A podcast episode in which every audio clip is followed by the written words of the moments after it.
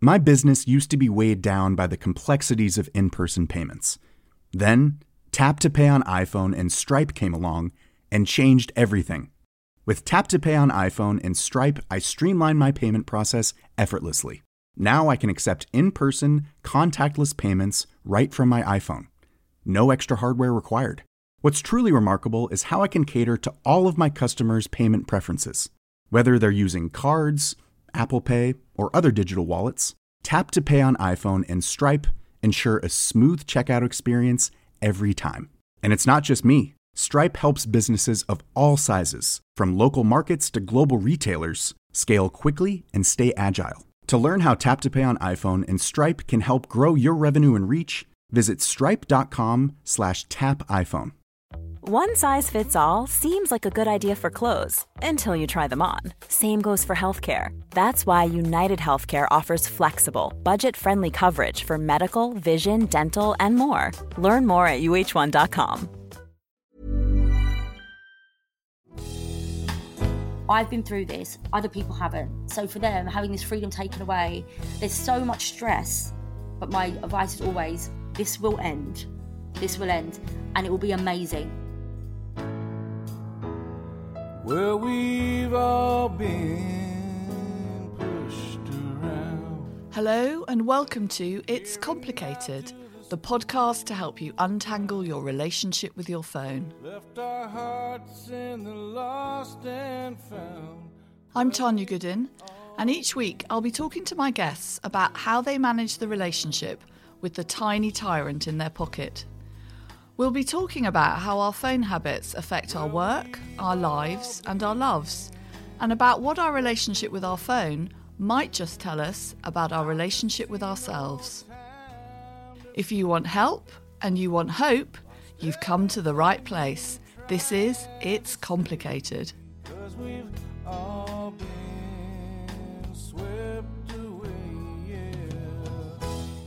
When I was planning the guests for this third season of It's Complicated, obviously I didn't know we were about to be hit by a global pandemic. I didn't know we were all going to be in lockdown from the beginning of March. So I wasn't really thinking about guests that might be relevant to that situation. But actually, when I was chatting to this week's guest, I realised that she is the perfect person to be talking to us right now. I'm talking to Lauren Mahon, who is co host of You, Me, and the Big C, the hugely popular cancer podcast. She's also the founder of the Girl versus Cancer blog, and she is a breast cancer survivor.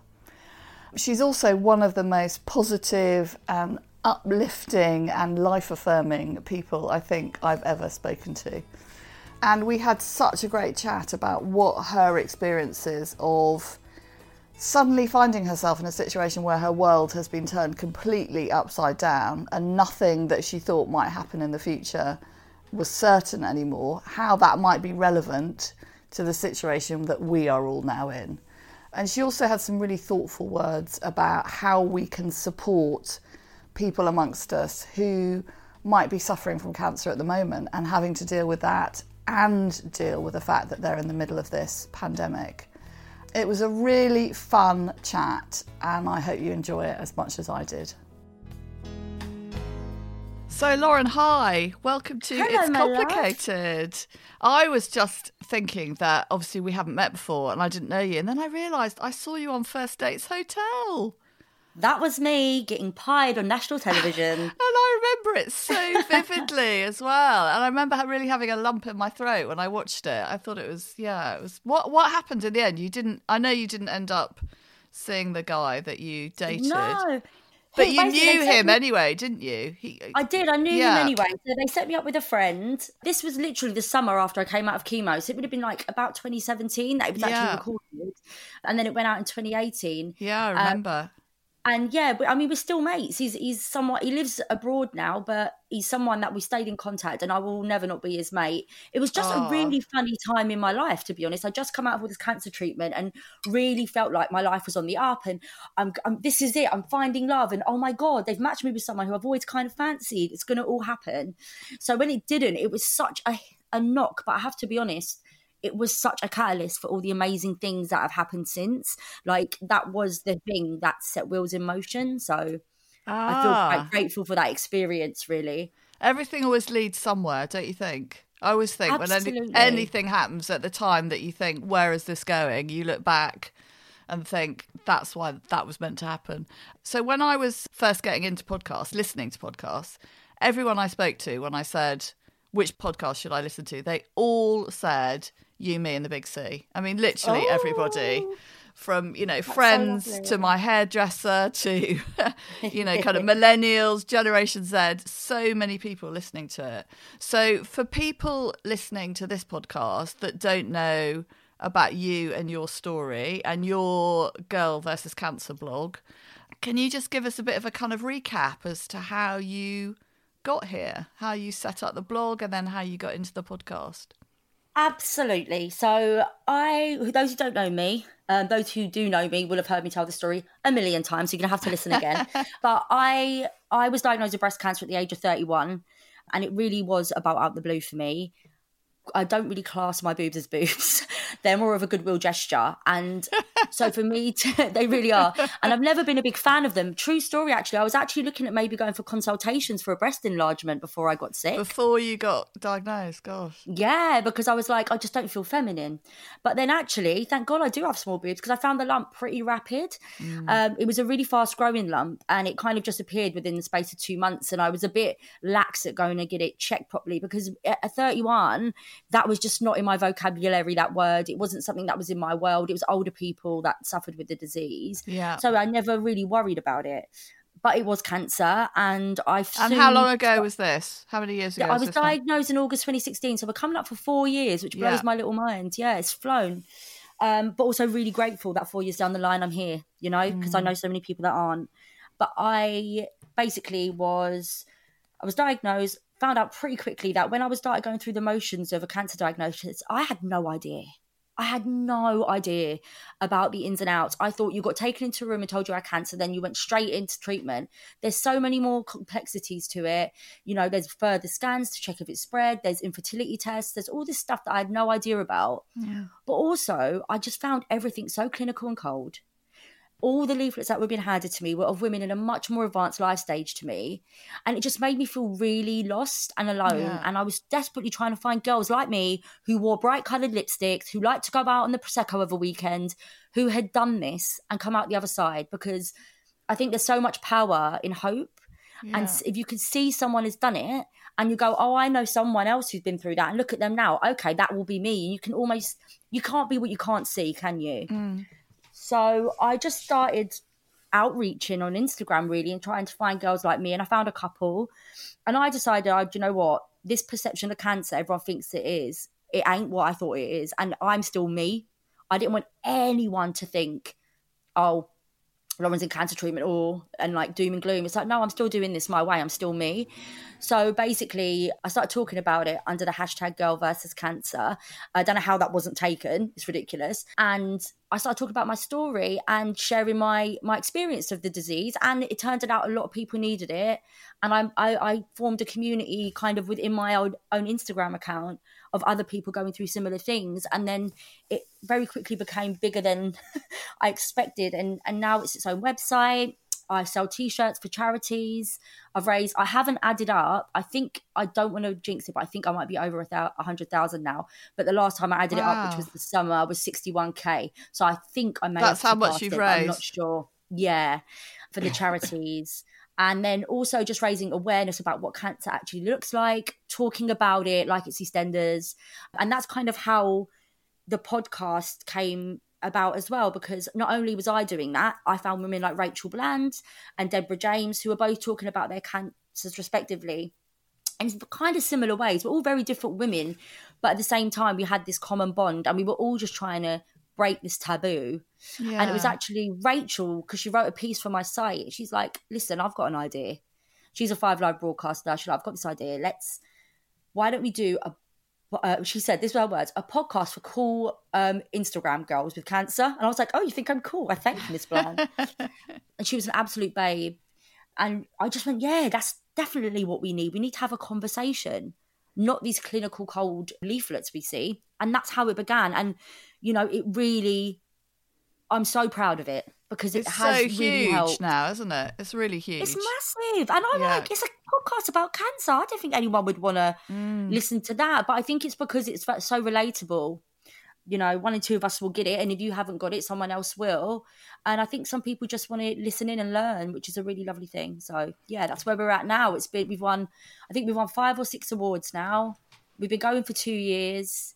And we're all really proud, really, really proud. And, and um, for people who don't know, the lovely Rachel um, sadly died from her disease in 2018, but her instruction was to carry on the podcast. So we did as we were told. And we now have her lovely widow, Steve, on there with us, um, widower even. And yeah, he's amazing. Yeah, I've, so lis- I've listened to some episodes with him, and it's lovely actually the dynamic between the three of you now with him there. He's just the best. And it, it just really helps to keep Rachel feeling like she's close, you know? Yeah, and he said it's helped him, didn't he? He said being involved in the podcast.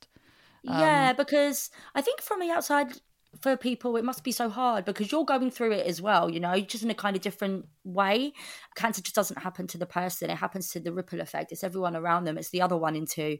So it, it's been really nice to be able to guide, like be a support for him as well. And I know that would make Rachel happy. So Yeah. we're really proud. Yeah. So my podcast, It's Complicated, is about Mm. our complicated relationship with tech. And one of the reasons I wanted to talk to you is because I've been looking for positive uses of technology. I'm on season three now, and I thought actually I spent a lot of time in the first two seasons thinking about kind of some of the negatives, but actually I really wanted to highlight some of the really huge things social media in particular can do and your community i think is is one of those because how would you have connected before if you'd had cancer before social media how would you have found people like you Well, the thing is, this is the thing. Like, there were there was outlets, you know, there were forums, like online traditional forums. There would be you'd find through your like clinical nurse specialists and stuff about support groups that you could physically go to. yeah But there's something really powerful in laying there and being that raw and vulnerable in those moments where you're laying in bed at night at 3 a.m., terrified of this thing that's in your body, not sure how your body is reacting to the treatment you're on that is ravaging you, just being really scared and just being able to go, I'm feeling like this, and put a post out there or a story and getting all of these people come back and go, mate, me too. me too Or- yeah. and like even silly things that people don't know like i didn't know. So one of my friends alice may Purkiss she was one of the first people i think she was the first person other than another friend of mine who had bowel cancer and had survived it. So i spoke with her quite a lot but my friend alice had had breast cancer and she was the first friend i made on instagram because i put a, i put a post out and she messaged me right away went it's really brave that you've been so open i did the same if you ever want to talk and she became a rock to me but she said to me i'll never forget it she went mate there's smooth and then there's chemo smooth. And I was like, what? What's that? And she went, she was like, you're about to become a dolphin. I was like, what? and then it was only when I started to shed hair after the first chemo that I realized, oh, like literally every bit that's of hair on your body. yeah Yeah, like all your arm hairs, all of your leg hairs, your pubes are gone for six Yeah. months. You no said waxing, no hair in one of your blogs, I think. You said someone had said to you, "Has your nose hair started falling out yet?" And I thought, "Oh my god, does that fall out too?" I hadn't even thought. Yes. No one told you that. So being Yeah. able to go onto social media and go, on, guys, I've just turned my head and flung snot on the guy next to me. It's so embarrassing. And you'll get all these people being like, oh my God, make sure you've always got a hanky on you. Because you don't realize how much you need nose hair until you don't have it. nose Yeah, hair. yeah. So, there- it's really powerful. But have you had? Have there been any negatives at all from having this platform? Have you had any issues with people? Kind of, you know, we all suffer, don't we? If we're women online, we all Uh-huh. suffer from trolling and some of the, you know, bad side. Have you managed to escape that, or have you had some? No, of course I have. I think the thing is, what the problem that I have is I'm quite an outspoken person, and not in a horrible like Katie Hopkins mean way, in like a I say what comes from my heart kind of way. So what I put out into the world actually is quite a vulnerable thing because it's I'm very I'm very much an open book. So what I do struggle with is I do everything that I do with the best intention.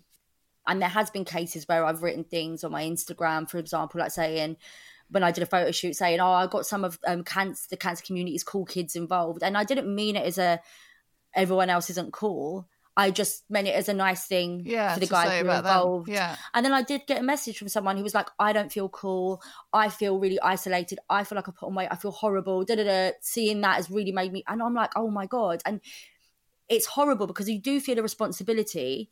I feel what well, I do feel a responsibility to everyone because I just want to help. But I, I've also had to come to terms with the fact that, and I'm very open about the fact that I'm not a role model for this.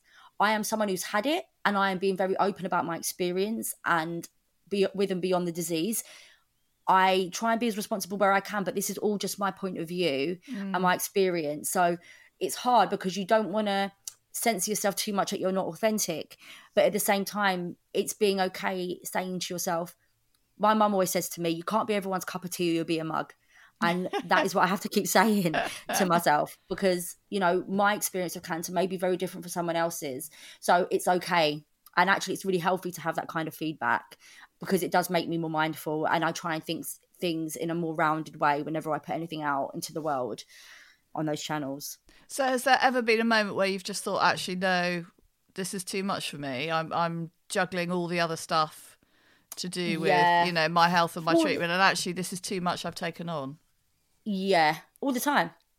All the time. Even now, before coming on here talking to you, I just said to you, I've just done an Instagram live and I've got enough work to do. I don't know why I'm adding this extra project in, but I'm just one of those people that I have an idea and I have to action it now. Cancer's kind of made that happen. Like, I don't just sit on things now. I'm like, okay, I need to actually do it. Otherwise, it won't happen. So there's this little sense of urgency that hasn't quit since I've been in recovery. But I do overwhelm myself a lot of the time. But actually, because it's so important to me, what I do, it's not something that I'm willing to stop. But I do have a lot. I think it's more for me, it's resource. So it's getting a team and getting that funding at the minute. So I've just changed the structure of Girl vs Cancer in the past couple of weeks while we've been locked down, using this time to get all the admin stuff out of the way so that I can actually start going for funding to get me a team. Because I think if I've done this on my own, imagine what I could do for people. with a, yeah, definitely. Yeah. So yeah, there is there, there are a lot of times, and and then also there's the whole new kind of challenge of you know I spent so long being this cancer woman, this woman who had cancer, but also I'm Loza and I'm me and having to come back to who I am because there's so many parts of me that are still me, but there's a lot of me that's changed too, and figuring out what I want for myself and what works for me now and new like all of a sudden from the podcast and through first dates i'm in the public eye now. Mm. I, there's a lot of opportunity coming to me that are really exciting. I never thought i would like potentially present on radio. I never thought that i would like maybe write a book and there's all these things that are happening. So i have to give myself space for that too. So that's been a big challenge to be honest is taking too much on either side and finding balance there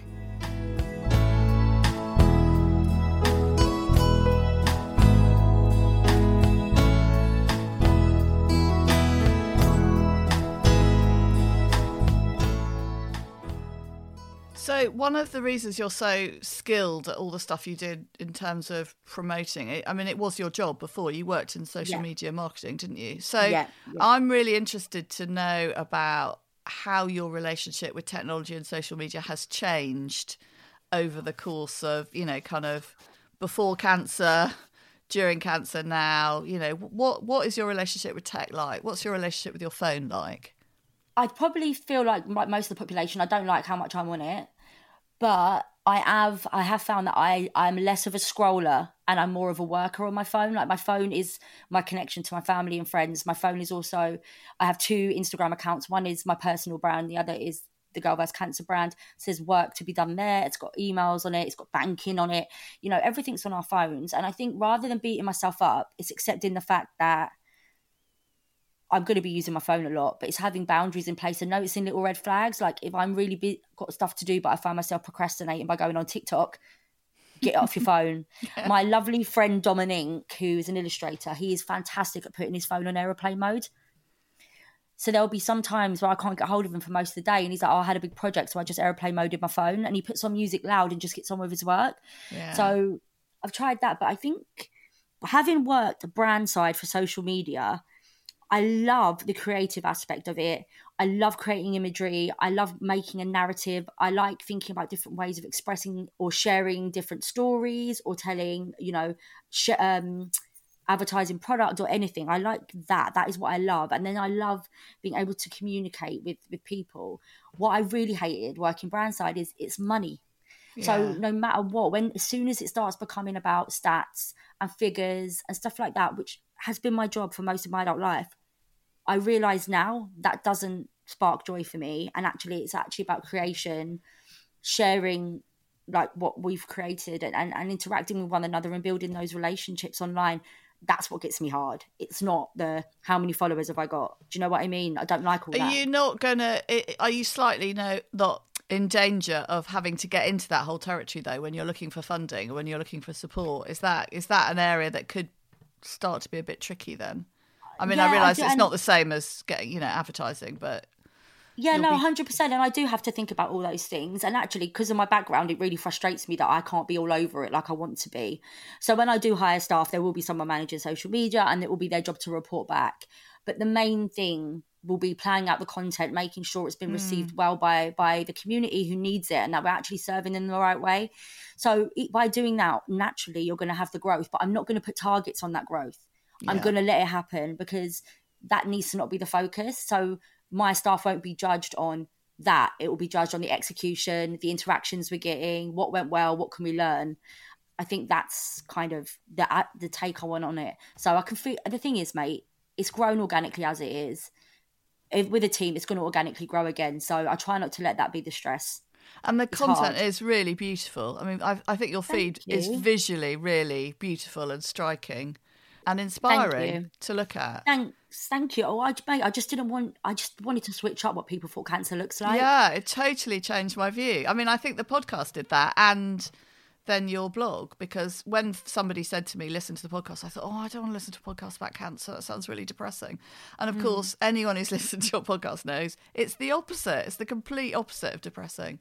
And I feel like that about your Instagram feed as well. It looks Thank really you. beautiful. It looks like a magazine when you look Well, at it well this is the thing. I like always joke about. I go, it's cancer hun, but make it editorial. Like that's always my banter because it's showing cancer in a different light. It's making it a bit less scary, making it more palatable, and actually showing it from a different point of view. And actually, the last campaign we did, the Be More Jack campaign, which I'm so proud of because I made. I always try and make sure the community is front and center, but sometimes when you need to get the reach out there and you have to get like influencers, celebrities involved just to make sure the amplification happens.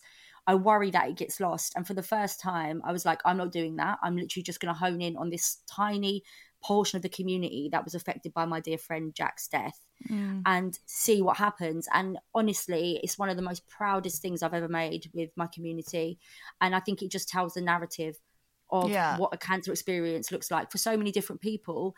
So again, it's, it's using the channels rather than, you know, no offense to my mates because loads of them are influencers, but rather than watching someone get dressed on an Instagram story every day and you're looking what outfits they're going to choose, putting something out into the world that's like, this is how my experience of cancer is, so that anyone who might be in a similar position can relate and they won't feel as, alone.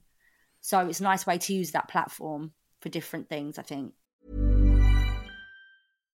One size fits all seems like a good idea for clothes until you try them on. Same goes for healthcare. That's why United Healthcare offers flexible, budget friendly coverage for medical, vision, dental, and more. Learn more at uh1.com.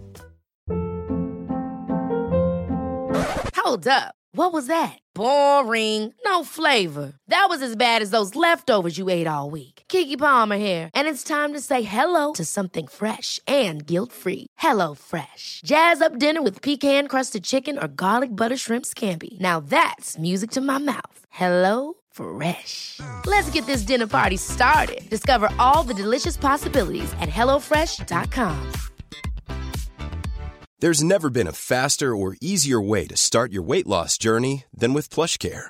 PlushCare accepts most insurance plans and gives you online access to board-certified physicians who can prescribe FDA-approved weight loss medications like Wegovy and Zepbound for those who qualify. Take charge of your health and speak with a board-certified physician about a weight loss plan that's right for you. Get started today at plushcare.com slash weight loss. That's plushcare.com slash weight loss. plushcare.com slash weight loss. Hi, I'm Daniel, founder of Pretty Litter. Did you know cats tend to hide symptoms of sickness and pain? I learned this the hard way after losing my cat, Gingy. So I created Pretty Litter, a health monitoring litter that helps detect early signs of illness by changing colors, saving you money and potentially your cat's life. Pretty Litter is veterinarian developed, and it's the easiest way to keep tabs on your fur baby's health right at home. Go to prettylitter.com and use code ACAST for 20% off your first order and a free cat toy. Terms and conditions apply. See site for details. So we're both living in lockdown Britain at the moment. Yeah. Thank, thanks We to the coronavirus. And I was thinking it's really interesting because I, I'd made some notes about what I wanted to talk to you about, and then I went onto your Insta feed, and you had said almost exactly what I was about to ask you, which is, given that we are now all experiencing, you know, life's turned upside down, we're living with this massive uncertainty, we're living with kind of loneliness, isolation. I thought actually you know what that feels like. You knew what that felt like before we all went through this. So I thought actually we can probably learn a lot from you. And then I noticed you posted that on your content and said to your community, actually there's stuff that we could be sharing. So what what can we learn from you about how to cope with a situation ma- like this? I think the main thing is love. Do you know what? Like, what I, I do understand that isolation is really hard, and especially for people who are ill, people who are in abusive relationships, people who maybe don't have much money or time, and and they, their kids are at home and they're having to homeschool. Like, there's so many nuances to this. I'm by no means saying this is easy, but in the grand scheme of things, we have to just stay home. We're not having to do open heart surgery. Well, most people. We're, we're not having to do nasty things to anybody. We're having to just try and keep ourselves and others safe. So the issue we have is we live in a country where we've never really had our freedom taken from us. We're not in a dictatorship. We're not told what to do, what to think, how to behave. So this is a big shock to the system for everyone, I think. But because I've had to stay home for my own health before, it feels a bit same samey. And what I keep trying to remind myself is there's ways that this is the same and there's ways that this is different. So I think by hopefully sharing this, it might help people. So in some respects, it's the same because I'm at home in the same four walls, not being able to go outside for fear of my health being in jeopardy. So it's the same. But it's different in that none of my friends are outside living their lives. We're all doing the same stuff. Yeah. So that FOMO is really that honestly that was one of the hardest things in cancer treatment seeing everyone else live their lives and yours is on pause Yeah. we're all pausing We're all pausing together. Yeah. exactly i think it's the same in that you know it can be quite confronting when you're left alone in your own bubble when you haven't got all these distractions that you usually have with life that it can be quite confronting and underlying things. But it's different in that again we're all doing it but there's so when you're in cancer treatment you're so weak and there's only so much you can do. Whereas now it's like okay there's so much online everything's gone online. So you can work out at home you can learn how to cook you can learn a new skill you can listen in and learn more about your favorite people on instagram or the tv you can finally read a book you can catch up on box sets. You know i'm weirdly because all i did in chemo was watch box sets i've actually barely watched any. I've just been reading and, and like trying to be creative and stuff because for me the box set thing is harder to do because i've done it already. Mm. Does it remind you Um, too much of being, you know, when you were going through treatment then? Yeah, and also it just gives me ants in my pants. Like I try not to do it every day. Like I'll do it a couple of days. Like I'll do it on a Sunday and making my weekends count. Like they're still weekends. So last Saturday, we, me and my flatmates got doled up, um, got to the living room, streamed some live music, and had a boozy brunch, and it was great. but also, I think you know it's the diff- It's the same in that there's health anxieties and there are real worries, but also it's different in that I am healthy, and Yeah. most people in the in the country will be healthy, yeah. And so yes, this is inconvenient, and that's what I always try and say to people is this is more than anything really inconvenient. Yes, it's terrifying. Everyone's panicking. What are we going to do about jobs? What are we going to do about businesses folding?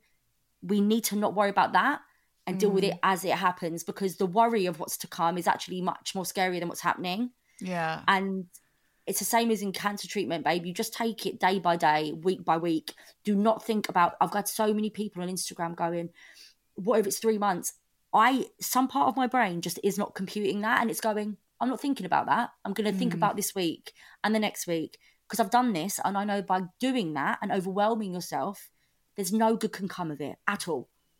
So is Yes, there a part sh- of you that gets a bit frustrated thinking, come on, you know, this is nothing like you going through cancer. This is, you know, Well, this it's a kind of as you say, it's a, a problem of us all just not liking the fact that we can't go out.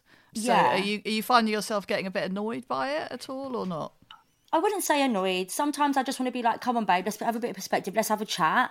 Yeah. And I try and be positive because I feel like if you get into that black hole and that swirling black hole, it, it takes a lot more energy to get back out of it. Whereas Yeah. if you kind of skim the top of it and bring yourself back out, it's a lot easier to do. But everything is relative.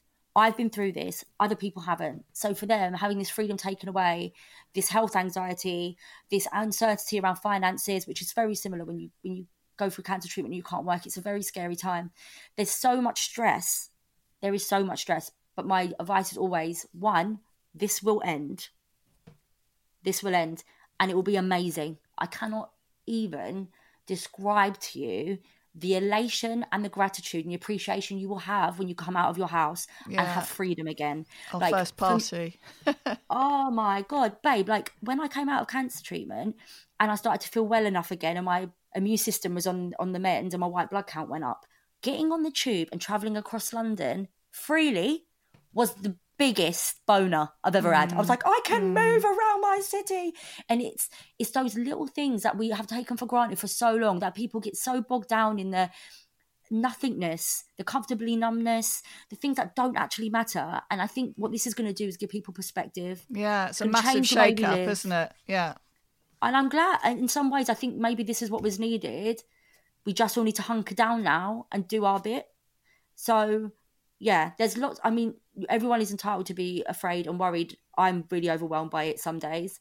But just, I think what helps me to get through it is we take it day by day. Don't think about the end goal because we don't know when that is yet. So take it day by day and remember it will end and think how amazing it's going to be when we do. It'll all be worth it. All of it will be worth it. So I'm really conscious that one of the I think positive things that's potentially going to come out of this is that we all connect a bit more with our local community and our neighbours. I mean that's already happening in my local area. And we're really aware that there are vulnerable people living in this area and there are people undergoing treatment for cancer.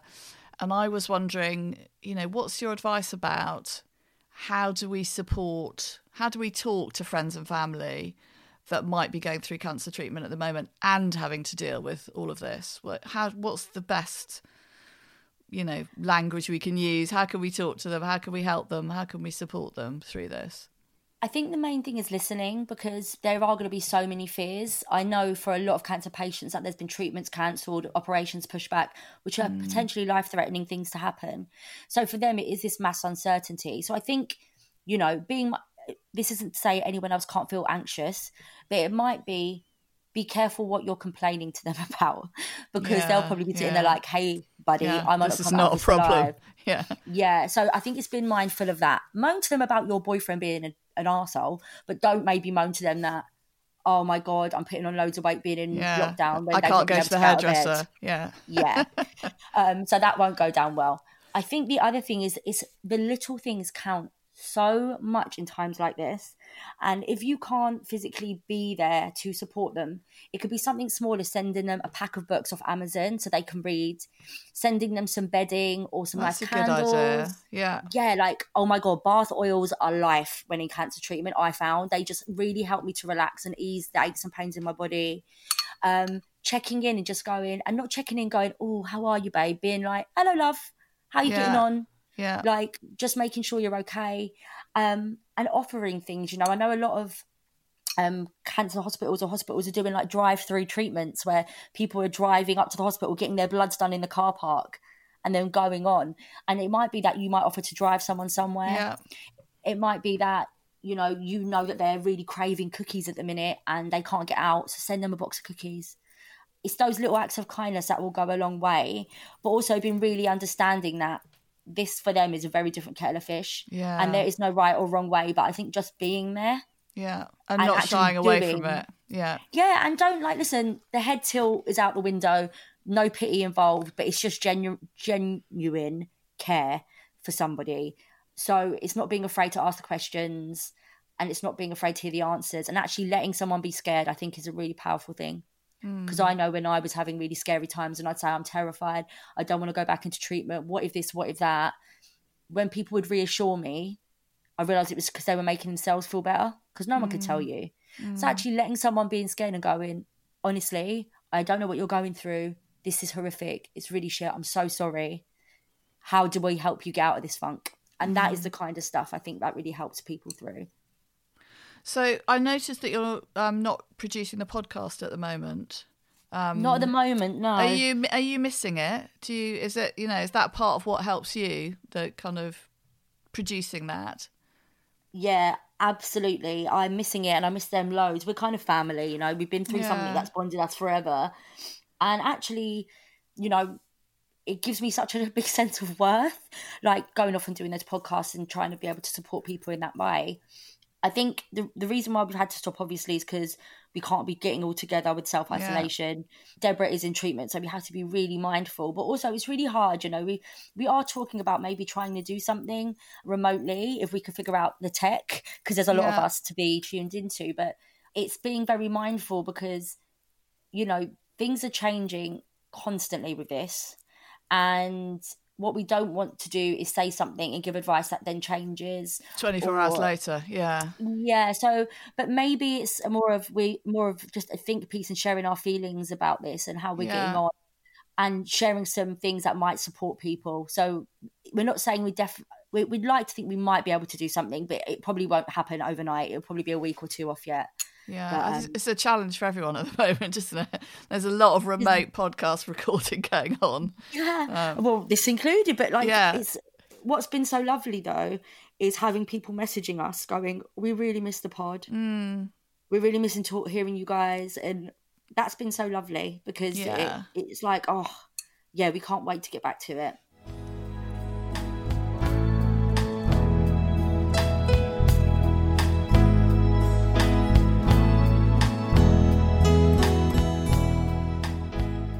I've got three questions I always ask everyone on the podcast.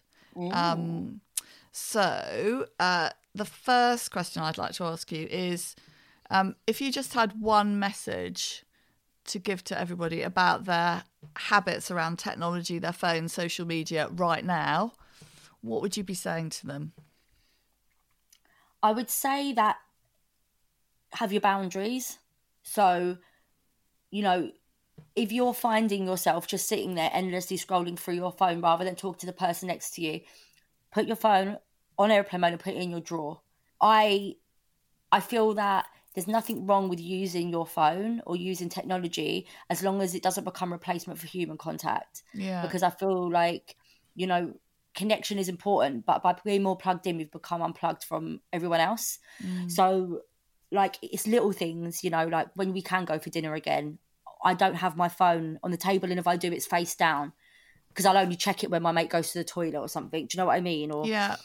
it's it's those little things of being mindful that you're not missing out on relationships and connection because you're stuck to people's lives in a phone that is not your own And are you setting Um, any different boundaries now with the whole kind of, you know, being at home? Is there anything? I mean, one of the things I'm doing is I'm not checking news as much as 100%. was because that's, I think, that's just making me anxious seeing the I think endless. we're all really guilty of that though, mate. At the beginning, I was like, now we we know we're in lockdown and we're here. I just watch the five o'clock news. yeah, the me five too. o'clock The the press press uh, report. Yeah, Mm. And I think that's what everyone's doing. And I try not to read any articles unless it's from the BBC, but I genuinely don't go looking for them now. I don't need to know. I don't want to know how many deaths there have been because it's not going to change Yeah. anything. So and we can't do anything about it. Yeah, you can't do anything about it. Um, yeah, so be mindful of your intake, hundred percent. Um, I and also, you know, especially Instagram could be like this. Even in times like this, the pressure to be active and to make learn a language Yeah. or you know get up, get showered. If you have a day where you genuinely can't get out of bed, stay in bed, eat chocolate. yeah. Tomorrow's a new day Yeah, don't feel bad about that. I, everyone's dealing with this in their own ways. Like tomorrow, I've already decided. I was up till 4 a.m. last night working on stuff. Got up this morning, did this live, done this podcast. I've got a full afternoon. Tomorrow, I'm down in tools after lunch and I'm sitting on the sofa. yeah. I don't care. I'm going to eat Jaffa cakes and read a book and no one's going to stop me. I'm not going to feel guilty for it. So I think this kind of culture that we're seeing now about having to achieve so much in this period, there's a lot to be said for reflection and rest, and it's Mm. just as important. So, you know, giving yourself the space to feel through whatever this is is just as important. So don't, you know, just because you're seeing it's that comparison and monster again. Because you're seeing fe- other people do it it, feels doesn't mean really you need to do it. it feels really competitive, doesn't it? People sharing everything they're doing at the moment in lockdown, and yeah, the danger is that we all feel really inadequate because we're not learning Arabic or or doing something really massively creative. So yeah, exactly. So have you got a tip that you haven't already shared about how you get a good balance? There's a couple of things you've mentioned. I was wondering if there's any other. What do you do about sleep? Do you have any rules about sleep? Oh, I'm really bad at the minute. I I am normally quite good, but this has kind of thrown me with the, the kind of change of scene and, and, and routine and stuff. But I have the on the weekend, um, not so much last night because I was up so late working, but I'm reading before bed now. So I Mm. actually have a Kindle. So I'm trying to read because I really struggle to read because I work for myself. I don't commute. Yeah. So normally I would read on a commute when I worked for other people. So I'm trying to read in bed before I go to sleep and actually realizing it will get to a certain point in the night where I'm watching something on TV, I'm half on my phone, half on there, and I'm like, no, this is bedtime. You're not even interested in what you're watching, you're just scrolling.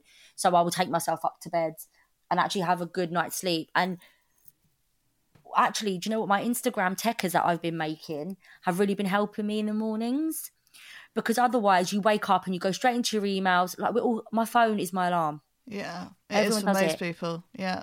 Yeah. So actually, rather than going straight in and reading everything and consuming, I like to put stuff out. So then, day before, I always make a note of what I'm going to put on my isolation techers. So in the morning, then I'll put those posts out, and then I'll put my phone down and I'll go go and like go to the loo and make some breakfast. And if it's one of the days where I fancy going out for a run, I'll do that, and then I'll come back and work. And that, it's mm. actually that way round more than bedtime. That's helping me a lot. Yeah. Monitoring what I'm putting in first thing rather than, you know, uh, Just where how I'm starting my day. scrolling. Yeah. yeah. And what have you learned about yourself from your tech habits over the years? What would people say? What would friends and family say about your tech habits? Do they comment on the way you I think are? I think my mum hates it when I, I put her on my Instagram. She's always like, "Stop it!" She's like, "I forget people aren't as open as me," and actually, then they're like, Yeah. "Oh no."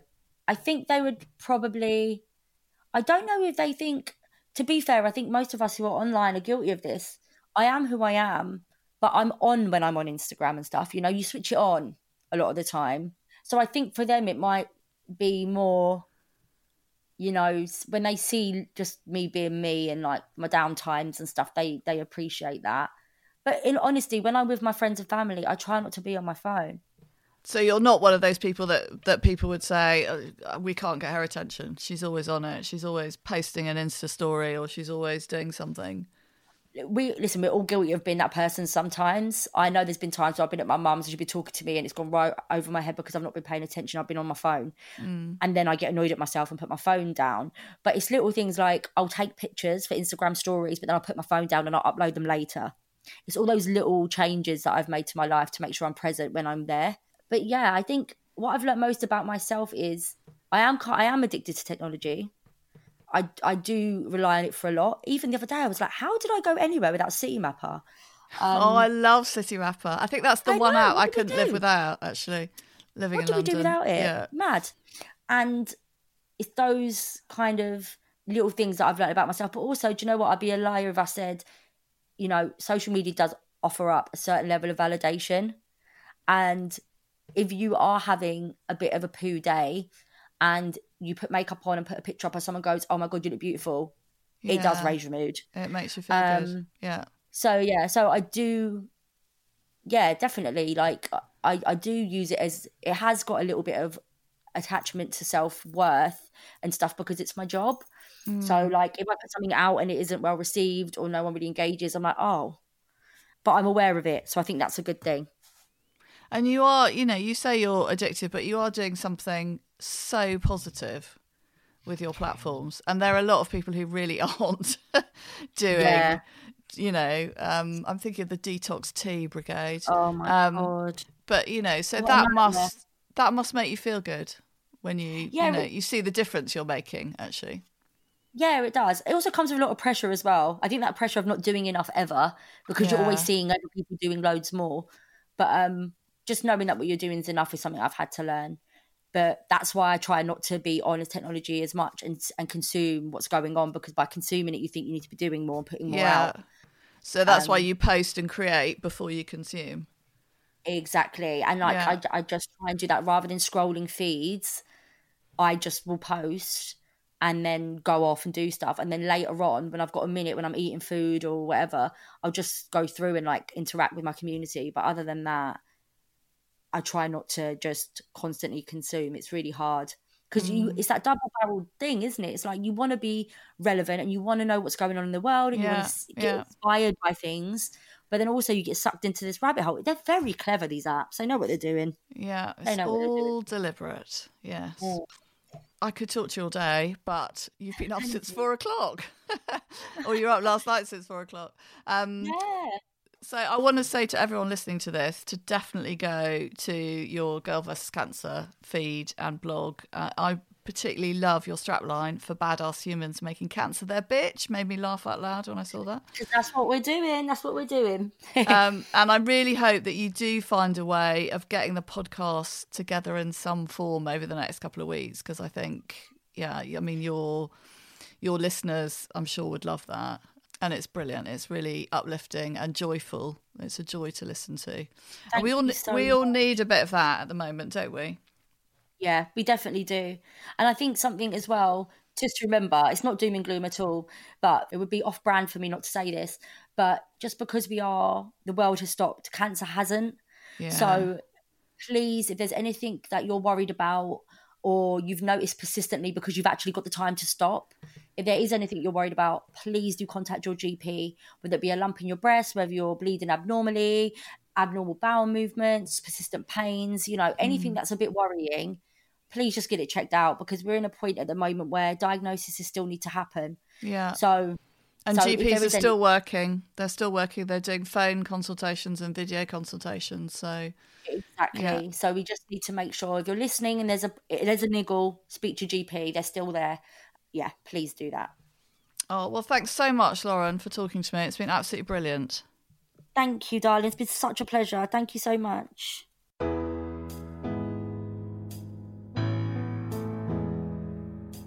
Thank you for listening to this episode of It's Complicated.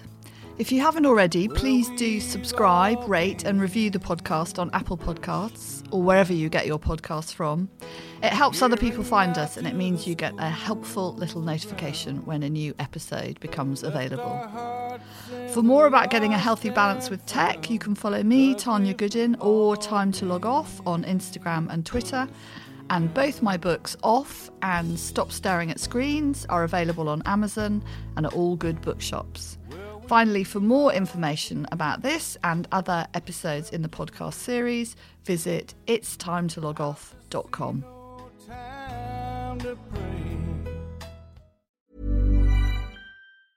Step onto the legendary clay courts of Roland Garros, where the world's best players battle it out at the French Open for a chance to win a Grand Slam title. Tennis Channel Plus is your place to watch. Stream every court from your phone or smart TV live in HD. See the action unfold as legends fight for glory and new rivalries emerge. Daily live coverage begins Monday, May 20th, with match replays on demand so you never miss a moment. From the first serve to the final point, Roland Garros promises unforgettable moments and new chapters in tennis history. Stream now with Tennis Channel Plus to be there when it happens. Planning for your next trip? Elevate your travel style with Quince. Quince has all the jet setting essentials you'll want for your next getaway, like European linen, premium luggage options, buttery soft Italian leather bags, and so much more. And it's all priced at 50 to 80% less than similar brands. Plus, Quince only works with factories that use safe and ethical manufacturing practices. Pack your bags with high-quality essentials you'll be wearing for vacations to come with Quince. Go to quince.com slash trip for free shipping and 365-day returns. Hi, I'm Daniel, founder of Pretty Litter. Cats and cat owners deserve better than any old fashioned litter. That's why I teamed up with scientists and veterinarians to create Pretty Litter. Its innovative crystal formula has superior odor control and weighs up to 80% less than clay litter. Pretty Litter even monitors health by changing colors to help detect early signs of potential illness. It's the world's smartest kitty litter. Go to prettylitter.com and use code ACAST for 20% off your first order and a free cat toy. Terms and conditions apply. See site for details.